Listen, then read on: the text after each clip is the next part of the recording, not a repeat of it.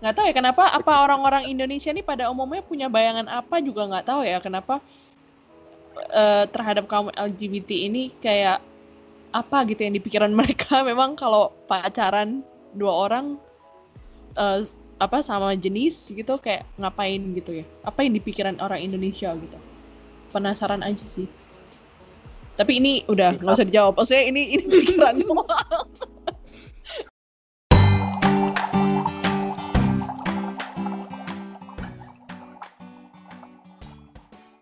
Selamat pagi, siang, sore, malam, dan mungkin tetap kalian yang suka dengerin podcast kita subuh-subuh. Selamat datang di My Talk Lab. Topiknya serius, ngobrolnya santai. Sesuai janji kita minggu lalu, yes. Kita mau ngelanjutin obrolan kita yang masih seru sama bintang tamu kita. Masih ada Rangga tanpa cintanya di sini. Ya. Aduh, ya. sakit. Iya. Monggo Ibu Yesi, dilanjutkan biar nggak panjang-panjang. Iya, jadi kan kayak yang kemarin aku bilang tuh di minggu lalu. Rangga mungkin mau lanjutin atau mungkin mau menanggapi dari yang aku bilang itu kemarin tuh. Gimana coba? Enggak, karena tuh kebanyakan kenapa orang ngurusin hidup, maksudnya ngurusin hal-hal yang sebenarnya gak usah diurusin tuh karena uh, manusia itu seneng kan ketika misalkan dia punya otoritas yang lebih gitu. Lebih dari tubuhnya gitu. Lalu bisa mengontrol orang lain kan lu kayak punya hak hmm. sama orang lain tuh kayak lu seneng kan kayak lu bisa nyuruh nyuruh dia. Nah itu tuh kayak emang sifat manusia tuh kayak gitu sebenarnya sih pada umumnya ya.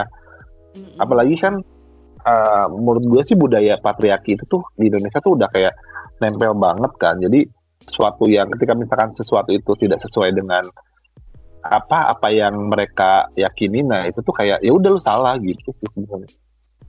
Ini kurang fleksibel ya pandangan orang Indonesia ini ya kurang terbuka. Kurang iya. Lebih kaku gitu sih kak. Ada sih mungkin hmm. beberapa orang yang terbuka gitu. Bukan kayak uh, yang yang gue temuin tuh mereka uh, ya kayak kalian lah nggak terlalu uh, homofobik banget gitu kan. Padahal nah, boleh ceritain nggak pengalaman pengalaman Rangga nih? Sering dapet kayak dicang-cengin gitu atau gimana? Ya sebenarnya sih yang yang paling gue menyebalkan adalah gue diperlakukan sama di treat kayak perempuan gitu. Ngerti gak sih sama mm-hmm. kebanyakan kayak gitu sih kayak di diceng-cengin gitu ya dibilang bencong mah itu mah udah kebal lah ya. Itu mah dari dulu dari awal-awal juga. Kan karena kan pasti ada sisi feminimnya kan gitu kayak ngondek-ngondeknya dikit lah ya. Tapi nggak ngondek-ngondek banget sih sebenarnya. Cuman ya tetap aja gitu kayak itu jadi bahan bulian gitu. Jadi katain lah gitu.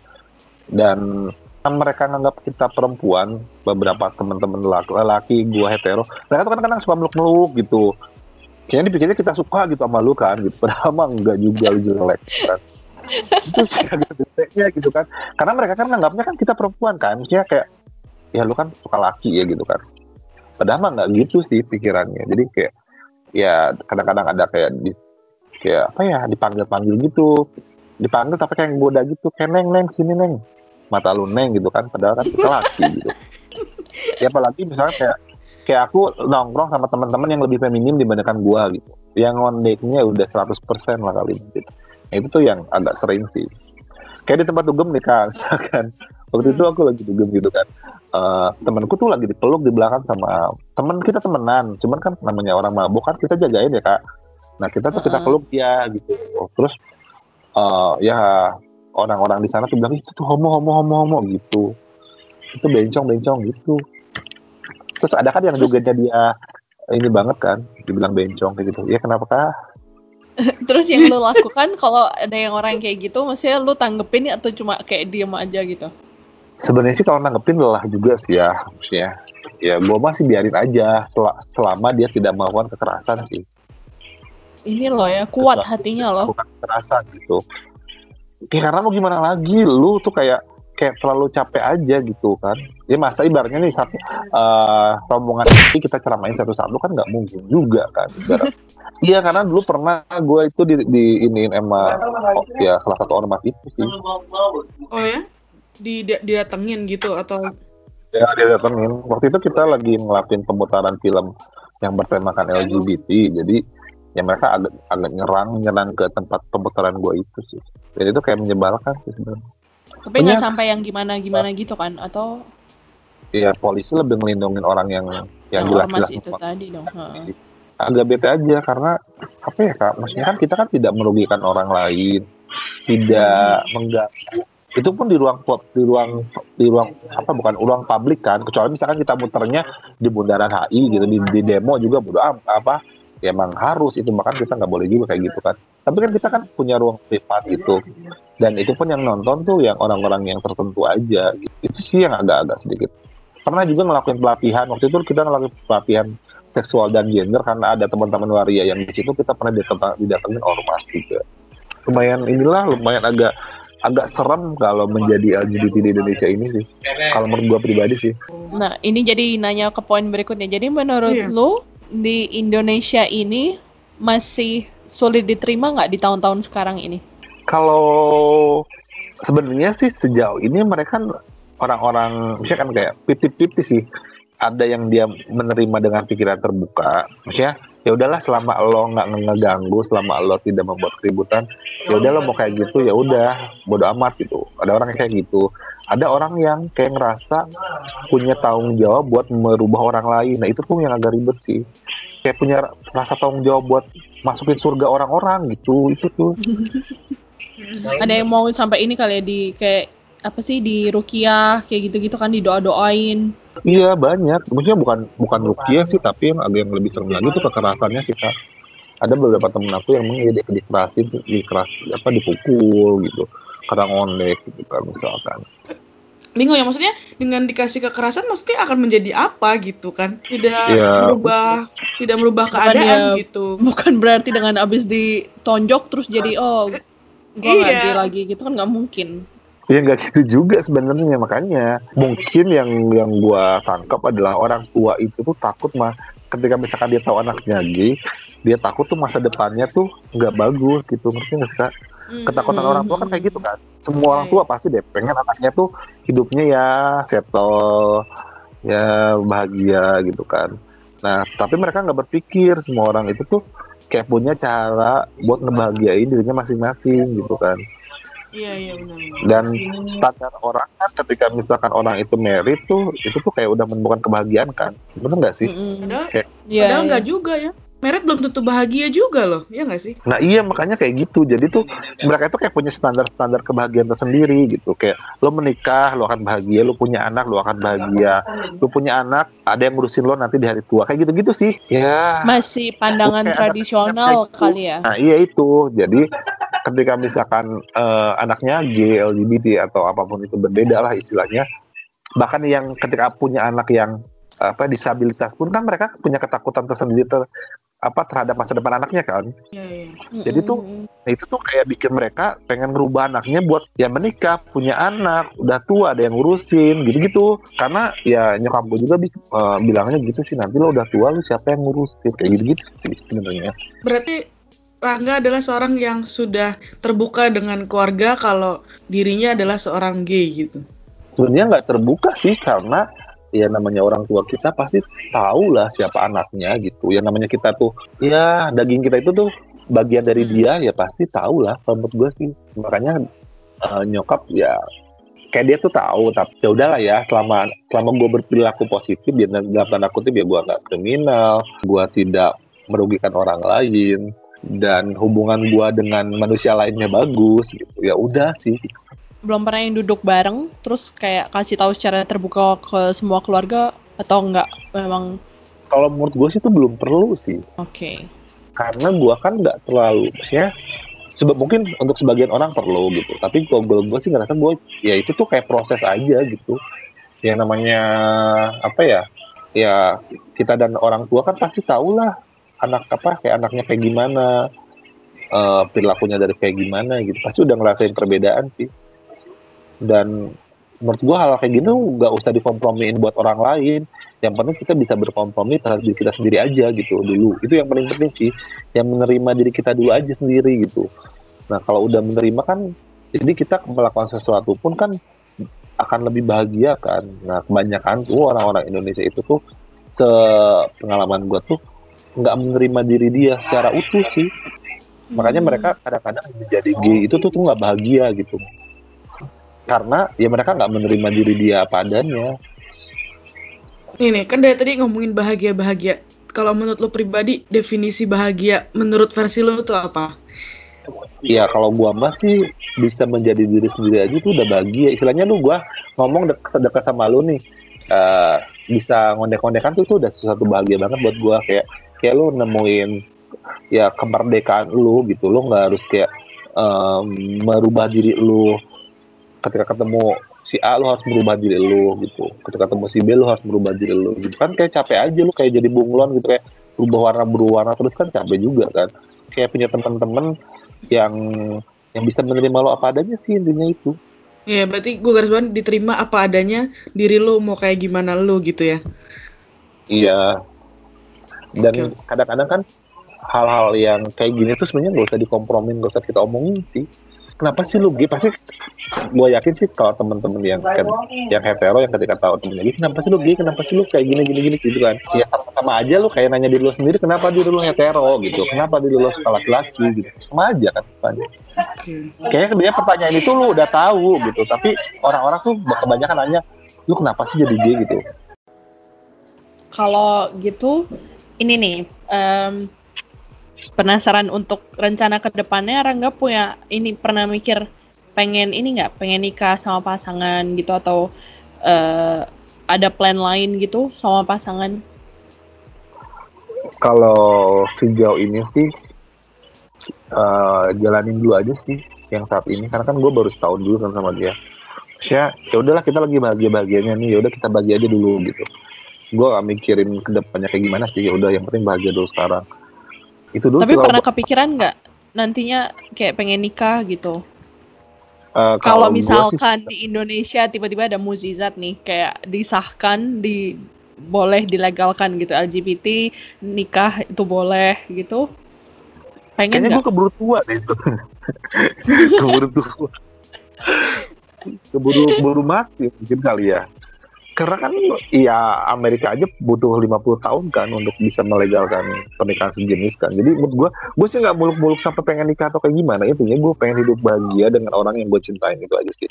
Entah menikah atau tidak menikah atau ya udah gitu-gitu aja ya udah yang penting gue bahagia sama dia sih. Sejauh ini itu sih.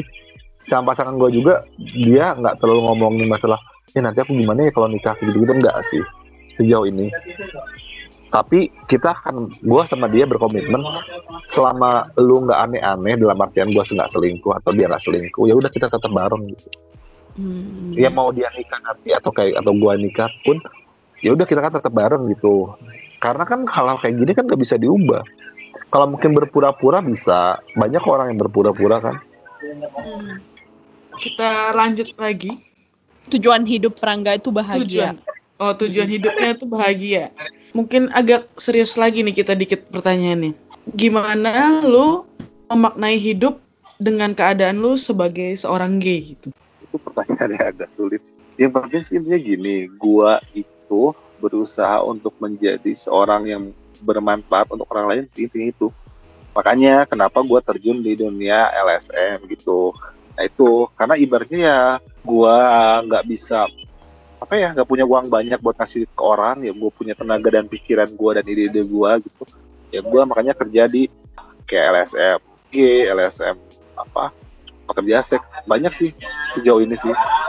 Menjadikan diri bermanfaat buat orang lain. Ya intinya kayak gitu sih.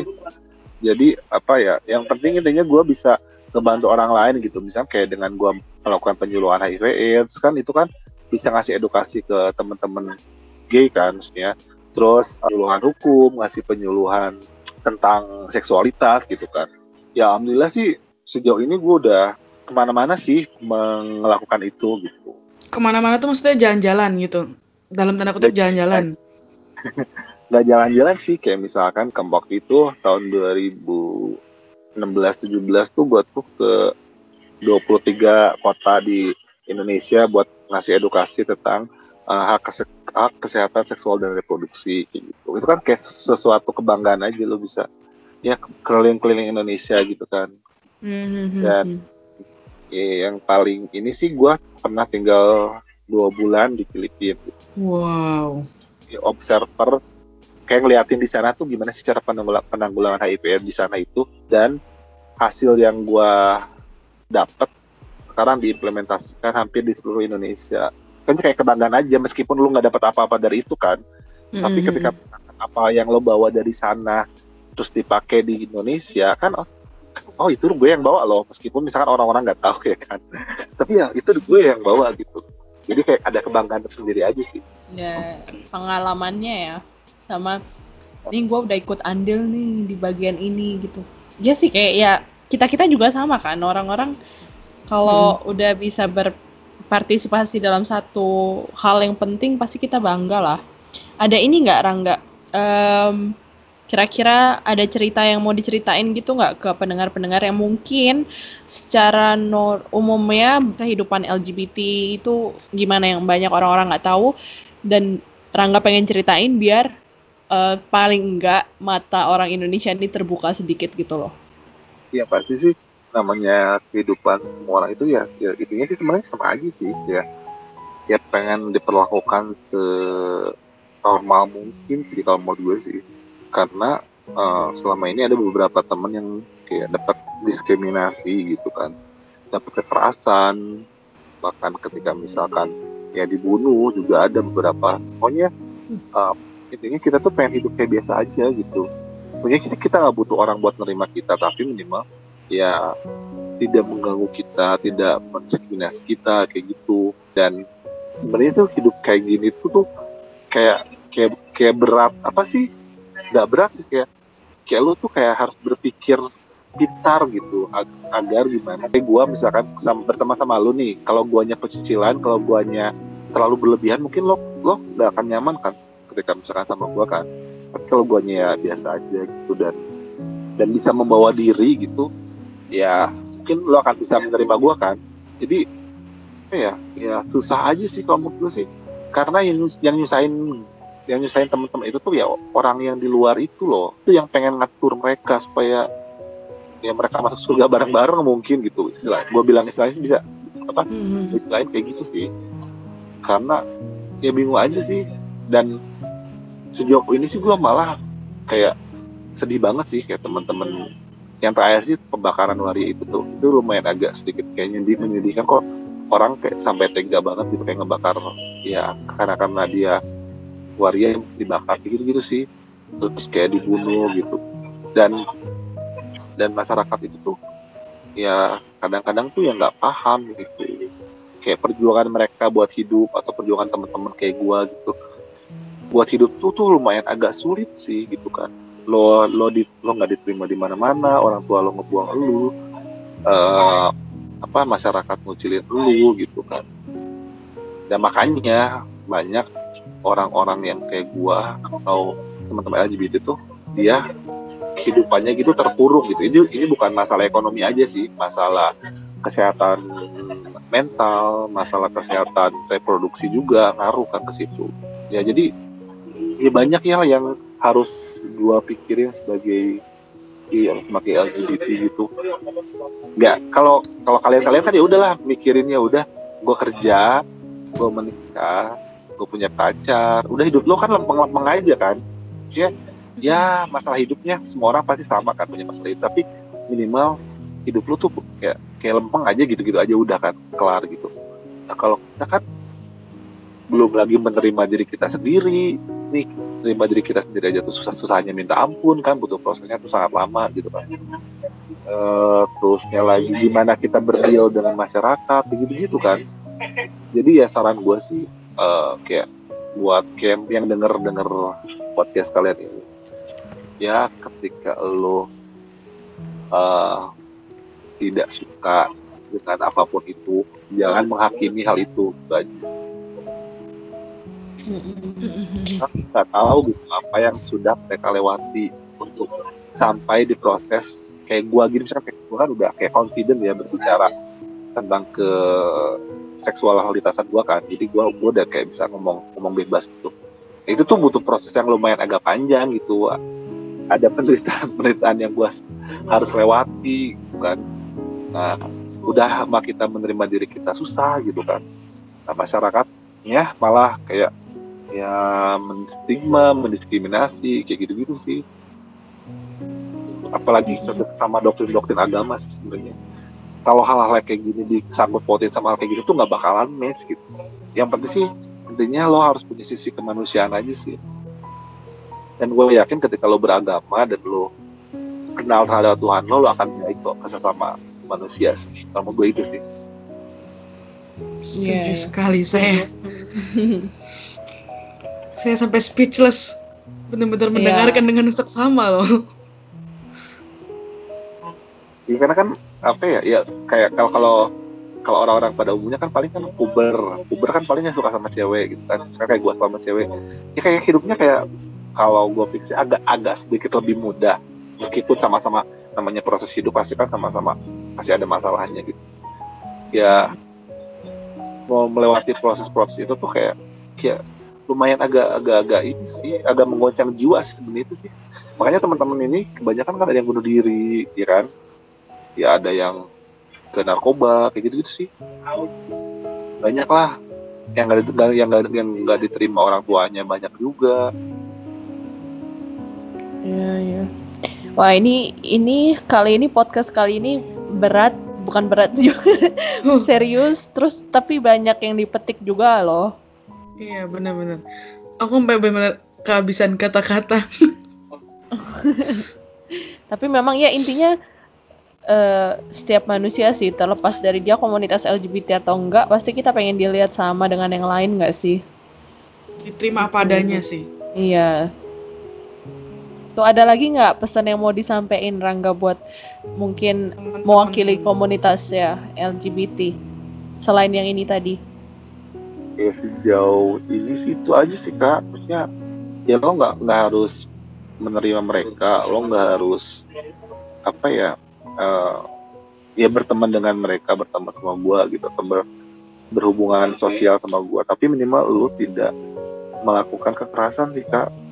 Karena itu sih yang agak-agak kalau diomongin mah kita masih biasa-biasa aja tapi yang kayak kalau kalau gua mungkin visibilitasnya mungkin nggak terlalu kelihatan kan kak kalau teman-teman komunitas gay lesbi mungkin nggak terlalu kelihatan kan. Nah kalau kayak buat teman-teman waria gitu buat teman-teman ya transgender kan kelihatan banget kan. Jadi ya mereka yang rentan yang rentan sama kekerasan dan, dan diskriminasi itu kan. Apalagi kan mereka banyak di jalan atau mangkal atau kayak gimana kayak gitu gitu uh, ya intinya ya jangan jangan hakimin mereka aja sih kak. Mm-hmm. itu aja sih ya ya lo nggak perlu ngehargain nggak perlu apa. Yang penting ya udah lo kalau mereka ngelihat teman-teman kayak gitu ya udah. Ya biarin aja sih selama dia nggak ngeganggu lu gitu.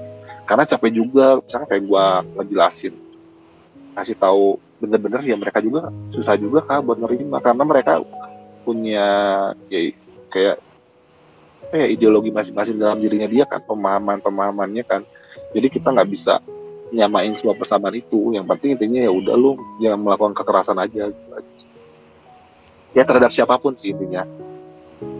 Iya iya. Ya mau ya itulah. Oke okay, oh. Wow oke. Okay. tapi terima kasih banyak Rangga. Sudah mau berbagi ya. sama kita. Boleh. Sudah ya, mau terbuka. Gue tuh buat kayak edukasi teman-teman. Ya seharusnya ya. Ini semoga para pendengar kita tercerahkan sedikit dengan mendengarkan yeah. podcast kita kali ini. Biasanya soalnya nggak berbobot. Eh semoga podcast kita bisa mewakili teman-teman dari LGBT khususnya dari teman-teman gay untuk bisa menerima mereka memanusiakan manusia sih intinya ya nggak sih?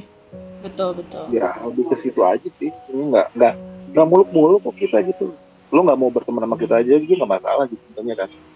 Tapi yang minimal lo nggak nggak mendiskriminasi kita ya biasa-biasa aja gitu ya. Kayak lo ketemu sama orang pada umumnya lah. Kita nggak bisa kan sama orang kan.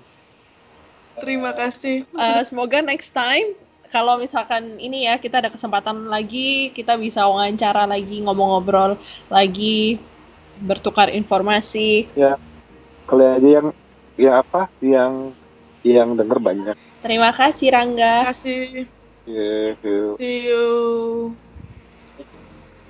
oke okay, yes hari ini hmm. kali ini amat sangat berat ya obrolan kita kali Tapi Serius. bermutu sih. Beratnya itu dalam arti bermutu kan. Mm-mm-mm. Dan ya kayak yang tadi aku bilang, banyak pelajaran yang bisa didapat loh dari uh, podcast kita kali ini. Pelajaran hidup sih lebih tepatnya ya. Betul betul. Aku sampai masih speechless sih. Mau berkomentar apa gitu.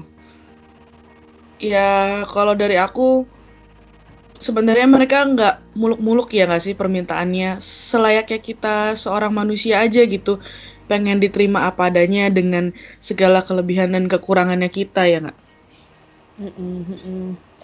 Kalau menurut aku sih sebelum baiknya sebelum kita menjudge orang lain siapa pun itu terlepas dari kaum LGBT atau bukan cobalah gitu berkaca ke diri sendiri dulu. Pasti kan namanya kita juga ada salah. Kita memang mungkin bisa kita bilang kita beda dengan kaum mereka. Itu tapi Mm-mm. jadi kayak ini ya jadi kayak beda banget. Kayak Um, terlalu dibedakan banget gitu ya kayaknya. Mm, kayak pemikiran kita mungkin beda, tapi kalian juga harus sebaiknya kita melihat ke diri kita sendiri. Apakah kita udah ada di tempat yang pantas untuk mengejudge orang itu atau enggak gitu. Siapa pun itu, mau kaum LGBT atau enggak. Mungkin kayak sempet di episode keberapa ya aku lupa ya kedua apa yang ketiga kemarin aku sempat bilang kalau kita gak bisa berbuat baik ya lebih baik diem aja gitu jangan jahat sama orang lain gitu Itu bukan saya yang ngomong, hmm, iya ya maaf ya iya nggak apa-apa. Iya. Emang suara kita Suka mungkin mirip-mirip gitu, jadi di otaknya ke iya iya saya suka pas ngedit itu agak rancu juga gitu kan ya Iya betul sih. Ya, if you don't have something nice to say, Iya. just shut up. Wos, keras Eh, dan lebih memanusiakan manusia meskipun dia berbeda, berbeda dalam hal apa pun ya, ras, agama, warna kulit, umur dan sebagainya sih. Manusia tetap manusia sama-sama ciptaan Tuhan ya nggak sih yang harus saling menghargai, saling mengasihi, saling menghormati gitu. Seperti kayak tadi Rangga bilang dia nggak, mereka mungkin nggak pengen dihormati, nggak pengen yang gimana-gimana, cukup diperlakukan selayaknya manusia pada umumnya aja gitu kan. Kita semua manusia kok, kita semua sama. Kita semua makan nasi. Iya kan, kalau pernah dengar ada yang bilang ya pelangi itu indah karena warnanya beda gitu. Iya, kalau nggak beda kan jadi indah. Jadi Betul. ya begitulah. oh, pelajaran yang dipetik hari ini. Episode berikutnya, oke. Mungkin akan menjadi berat lagi atau mungkin akan ke ringan-ringan lagi. Nanti kita akan lihat. Yes. Oke. Ada yang mau disampaikan lagi sebelum kita tutup benar-benar tutup? Udah sih, udah nggak ada. Oh, ada lagi satu. Wah, Mau ngomong terima kasih buat yang udah dengerin podcast-podcast kita di episode-episode sebelumnya. Eh, semoga terhibur dan kalau kalaupun kita garing ketawa aja. Ya. Oke. Bye bye. Dah.